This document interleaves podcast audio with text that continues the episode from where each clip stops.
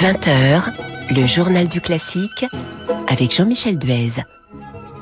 Bienvenue dans le journal du classique dont l'invité sera dans un instant Olivier Bellamy pour sa biographie de Nelson Frère à l'occasion du premier anniversaire de la mort de ce grand pianiste le 1er novembre 2021. Mais avant cela, ces deux violons dont il va être question maintenant. Le journal Le Parisien mettait en effet ce matin à la une l'histoire du Stradivarius de Varsovie, c'est comme cela que le Parisien appelle ce violon qui a été fabriqué en 1719 et qui aurait été volé par les Allemands à Varsovie en 1944. Il est estimé à 10 millions d'euros et il n'est pas impossible que ce Stradivarius soit en France. Le Parisien raconte l'histoire de ce violon surnommé la hauteur bar. Il appartenait à un riche industriel polonais, mécène artistique, Henrik Groman, qui l'avait acheté en 1901 Henrik Groman est décédé en 1939. Sans enfant, il a légué ses collections à l'État polonais. Ses ayants droit avaient eu le projet à l'époque de léguer le violon au Musée national de Varsovie, à condition que soit créée une fondation pour que le Stradivarius soit joué par de jeunes instrumentistes. Mais la guerre éclate et l'Allemagne envahit la Pologne. Le violon est caché parmi des œuvres d'art dans un recoin du musée de Varsovie et selon le Parisien, eh bien, il serait donc aujourd'hui en France, mais où et à qui appartient-il? C'est encore le mystère de cette épopée de ce Stradivarius.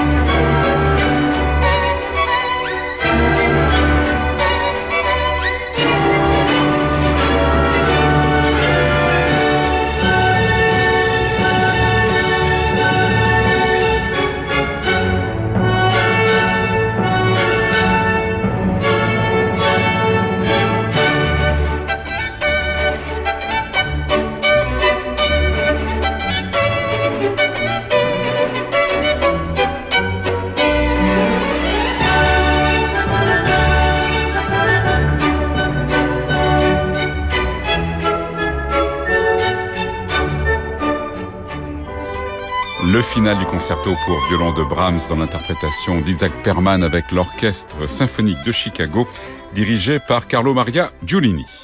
Jean-Michel Duez sur Radio Classique.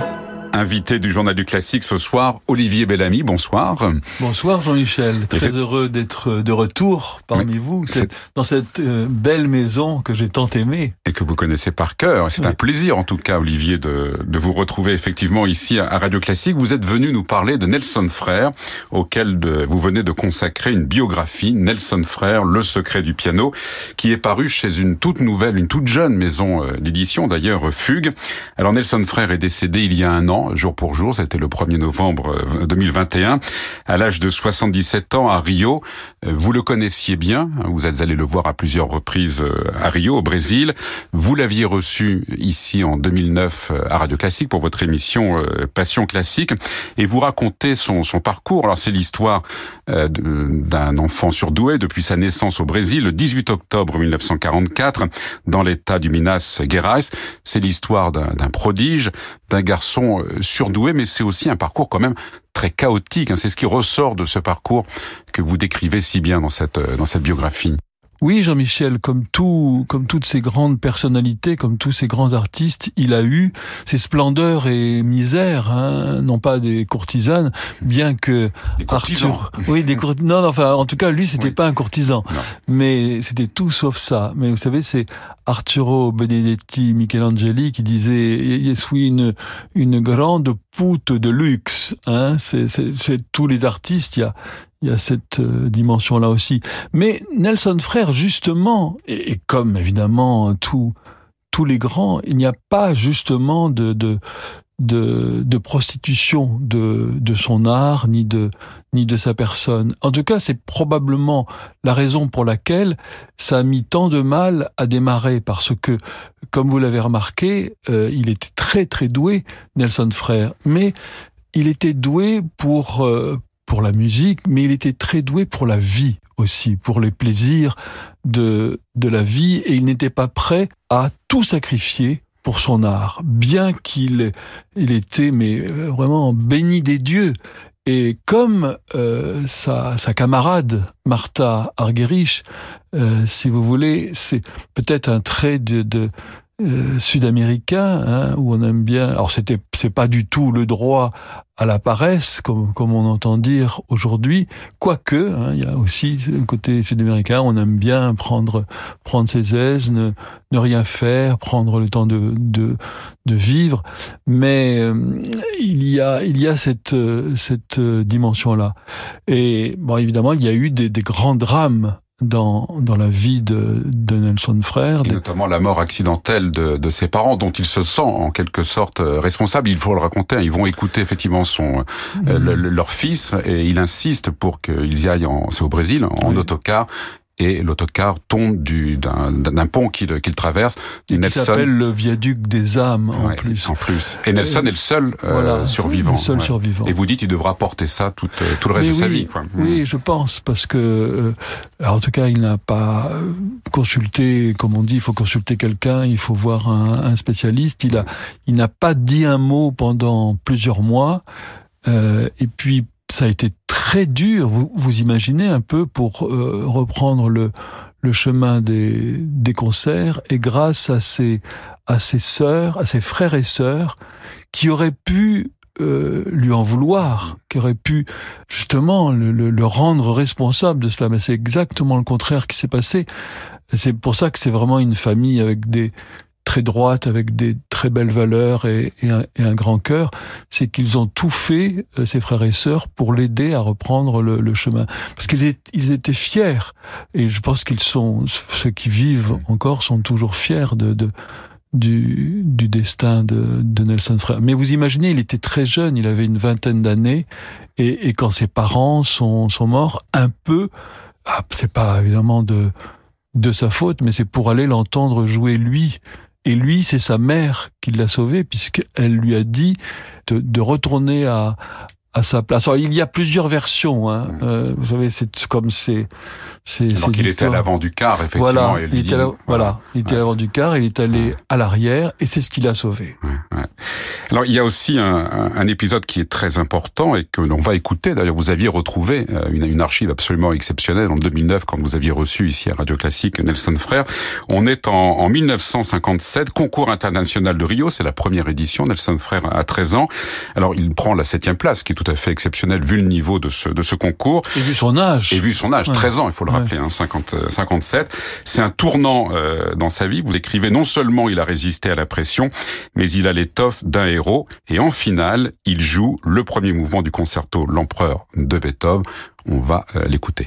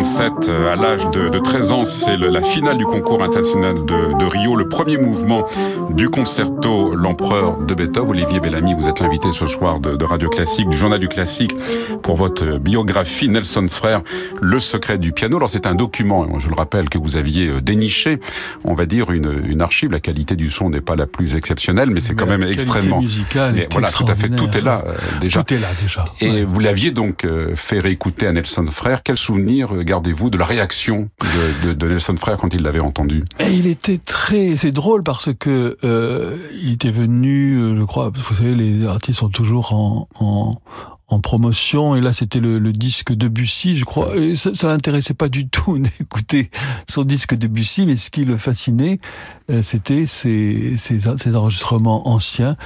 Comme il, a, il avait très il était très attendri, très et puis très stupéfait aussi de de son jeu quand il était jeune. Comment parce qu'on connaît ce jeu doré, classique, parfait, apollinien des des dernières années, mais on connaît moins ce, ce jeu qui a comme comme une de, de, la lave en fusion. Il y a quelque chose de très liquide, mais il y a il y a le feu aussi. Il y a quelque chose de très dionysiaque. Hein. Vraiment, il y a les deux. Il y a déjà cette ce sens esthétique très fort, mais aussi ce ce, ce drame hein, qui, qui est là.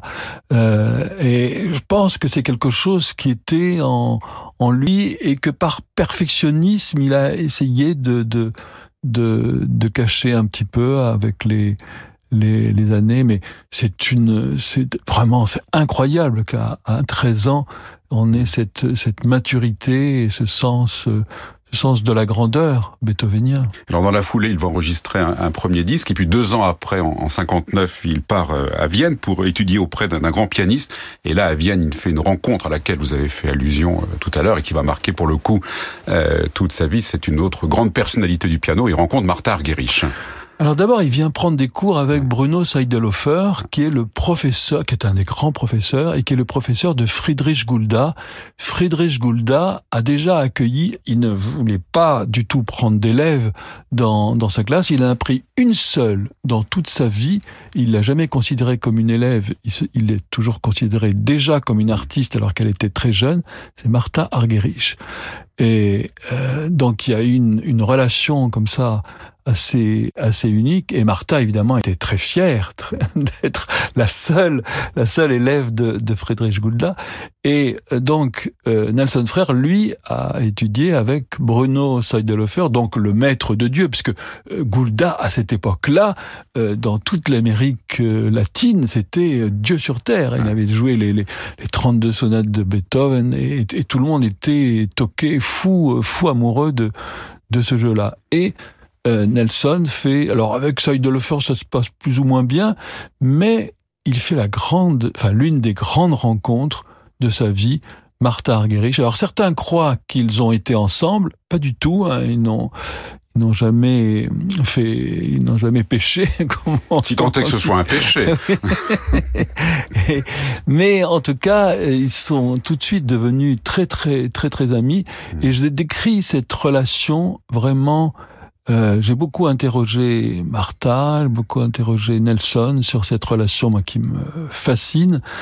Et, et c'est une relation très très particulière qui est au-delà des mots. Et d'ailleurs, on peut l'entendre parce que quand il joue, quand, quand il, vous voyez, moi, j'utilise encore le le présent, mais quand ils jouaient ensemble et quand ils jouent ensemble, quand on peut encore les entendre sur sur les disques, euh, on sent vraiment que c'est c'est un artiste à, à eux deux, un autre artiste qu'eux-mêmes. C'est ça qui est extraordinaire. Vous vous imaginez que la valse de Ravel, qui est l'une des pages les plus difficiles à, à deux pianos, ils ne l'ont jamais travaillé. Ils ne l'ont jamais répété. Ils ont tout de suite joué comme ça, et puis euh, c'est, c'est, c'est... Il a des chiffres et il a, il a joué. Oui, ouais, parce ouais. que je crois que ils sont à l'écoute alors ça, vous savez, ça c'est un grand cliché pour les musiciens. Tous les, tous les musiciens disent oui, oui, on, on est à l'écoute l'un de l'autre, mais vraiment ils sont à l'écoute, mais pas à 80% ou à 50% ou à 30%, à 100% de, de l'autre. C'est-à-dire que ils devinent l'autre. Hein. Ils, anticipent et ils savent à quel moment il va jouer sans même le, le, le, regarder. Et ça, ce n'est possible qu'avec euh, vraiment une relation musicale extrêmement profonde. Alors vous disiez, euh, il ne s'est rien passé, ils n'ont pas péché, euh, Martha Argerich, Nelson Frère. Et justement, ce qui est assez intéressant dans votre votre livre, votre biographie, c'est tout à l'heure vous disiez, il aimait tous les plaisirs. Alors évidemment la, bonne chair, mais aussi euh, les relations euh, amoureuses. Et vous décrivez, vous racontez en fait plusieurs de ses de ses conquêtes et son homosexualité aussi. Il a connu cinq femmes, apparemment, si j'ai bien compté, c'est ce que vous décrivez, et beaucoup de beaucoup d'hommes. Oui, et puis alors je sais pas s'il aurait été d'accord que je raconte tout ça parce qu'à un moment trop tard donné, maintenant. Mais il est trop Vous l'avez tard. fait. Mais, non, parce que euh, justement dans, dans le livre sur Martha, je lui avais fait euh, relire un de ses, un, un passage le, le, concernant, et puis il avait été un peu, il a dit ah non non non pas ça, je, je, je préfère pas, parce qu'il avait gardé encore vis-à-vis de ses parents, vis-à-vis Mm. de euh, au Brésil, peut-être il voulait pas. Vous savez, c'est une ancienne génération, même Mais s'il pas vivait. caché pour autant. Non, Voilà. c'était pas caché, Ouais. mais ça ne se disait pas. Vous savez, Mm, comme, comme comme comme autrefois. Enfin, aujourd'hui, tout, on, on dit tout, on dit euh, euh, je t'aime, love, etc. Mais, c'est une autre euh, gé- génération. On ne disait pas tout, et finalement, c'était c'était c'était pas plus mal.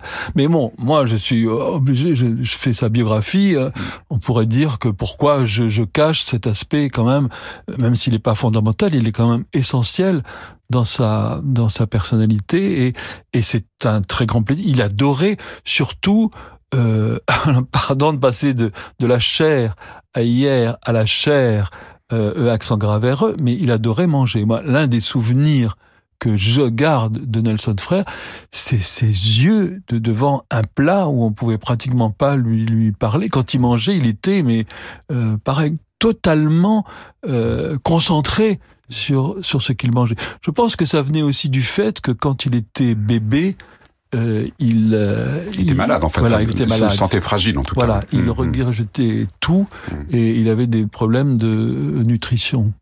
Alors on parlait de, de Martha Argerich, une autre personne, c'est une femme euh, aussi qui a beaucoup compté, on va l'écouter euh, pour Nelson Frère, c'est sa compatriote pianiste euh, également, euh, Guillaumard Novaes.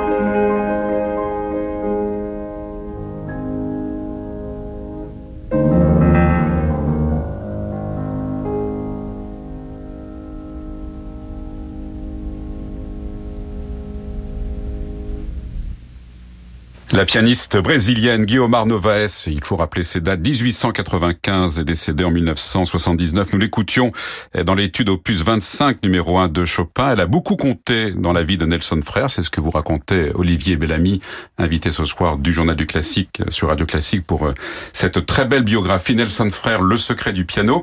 Et vous dites, euh, Olivier, Nelson Frère a hérité, en parlant évidemment de Guillaume Novaes, il a hérité de sa manière limpide de faire de la musique, de sa sonorité généreuse et d'un absolu contrôle dénué de sentimentalisme, toujours naturel. Naturel, c'est le mot qui ah qualifierait le mieux la, musique de Nelson Frère. Nelson Frère et Guillaume bien sûr. Novaes, oui, c'est vraiment, vraiment quelque chose de, de, très, très, très net. Mais Guillaume Novaes était, vous savez, elle avait un côté, moi, je l'ai pas connu, malheureusement, mais dans tous ces enregistrements, on entend cette sorte de, spontanéité totale.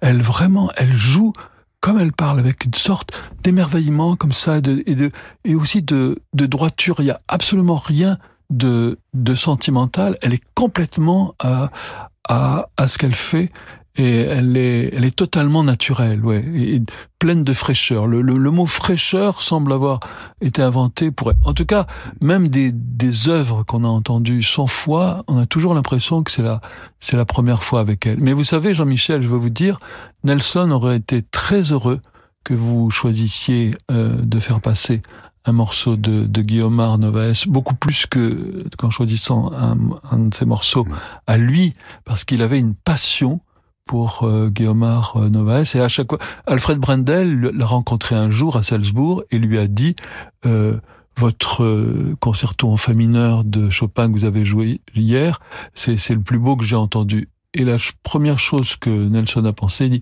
ah il doit pas connaître l'enregistrement mmh. de Guillaume Vous voyez quelle, quelle humilité d'abord et puis quelle passion il, avait pour, euh, pour sa grande compatriote. Humilité, c'est assez étonnant aussi ce que vous racontez lorsque vous l'invitez effectivement en, en 2009, vous lui demandez de choisir des musiques et il ne choisit pas un seul de ces enregistrements, c'est ça ouais, C'est fabuleux quand même, non? Oui, oui, oui.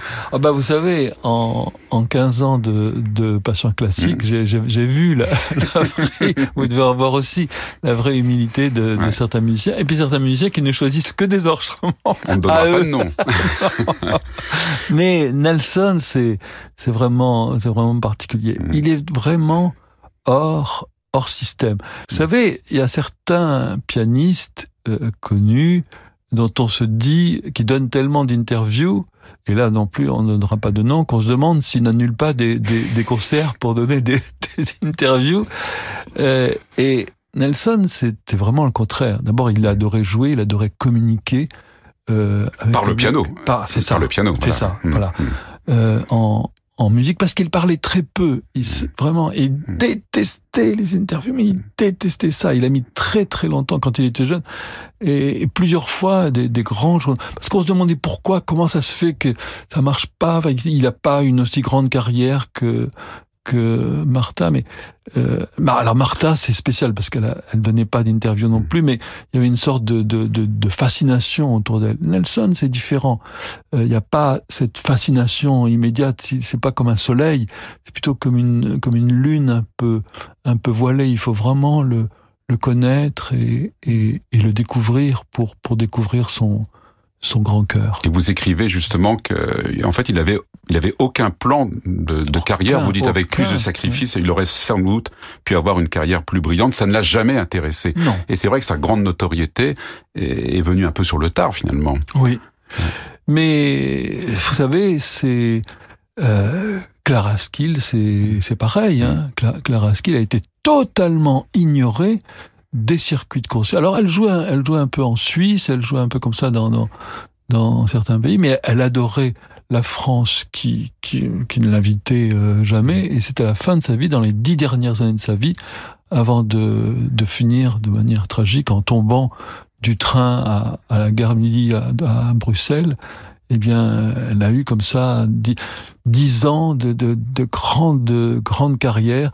Nelson Frère euh, aussi, il a eu euh, 15 ans, on peut dire, où il a, où il n'a pas cessé de, de, de, jouer, à tel point que Martha avait du mal à, le, à le, le reconnaître, elle trouvait, bah, elle devait s'inquiéter quelque part. Elle devait dire c'est bizarre comme euh, on a on n'a jamais été comme ça. Enfin, comme si lui, il trahissait quelque chose de leur pacte non écrit. Alors il y a encore mille et une choses que vous racontez dans cette euh, très belle biographie. On va pas les dévoiler parce qu'il faut absolument la, la, lire. Et nous allons nous quitter déjà, euh, Olivier Blamy, en écoutant euh, Nelson Frère, l'étude Tristesse de Chopin, qui est évidemment un tube. Merci Olivier d'être venu ici ce soir à Radio Classique. Donc Nelson Frère, Le secret du piano, paru aux éditions Fugue, la biographie de Nelson Frère décédé il y a un an, jour pour jour.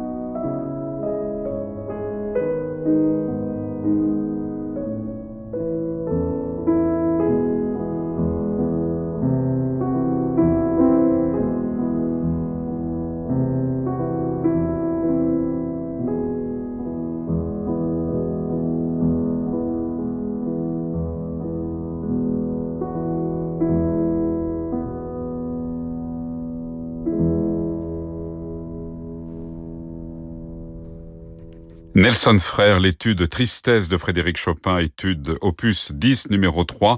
Nelson Frère décédé donc il y a un an jour pour jour, le 1er novembre 2021. Et Olivier Bellamy était l'invité du journal du classique pour sa biographie consacrée à Nelson Frère, le secret du piano paru aux éditions Fugue. Demain, il sera de nouveau question de piano puisque je recevrai Jean-Philippe Collard qui vient de sortir deux nouveaux disques, l'un consacré à Forêt et l'autre à Scriabine et à Rimsky-Korsakov. Merci à Laetitia Montanari et à Matteo Catizone Berardi pour la réalisation. Votre soirée se poursuit sur Radio Classique avec les variations de Francis Drezel. Bonne soirée et à demain 20h.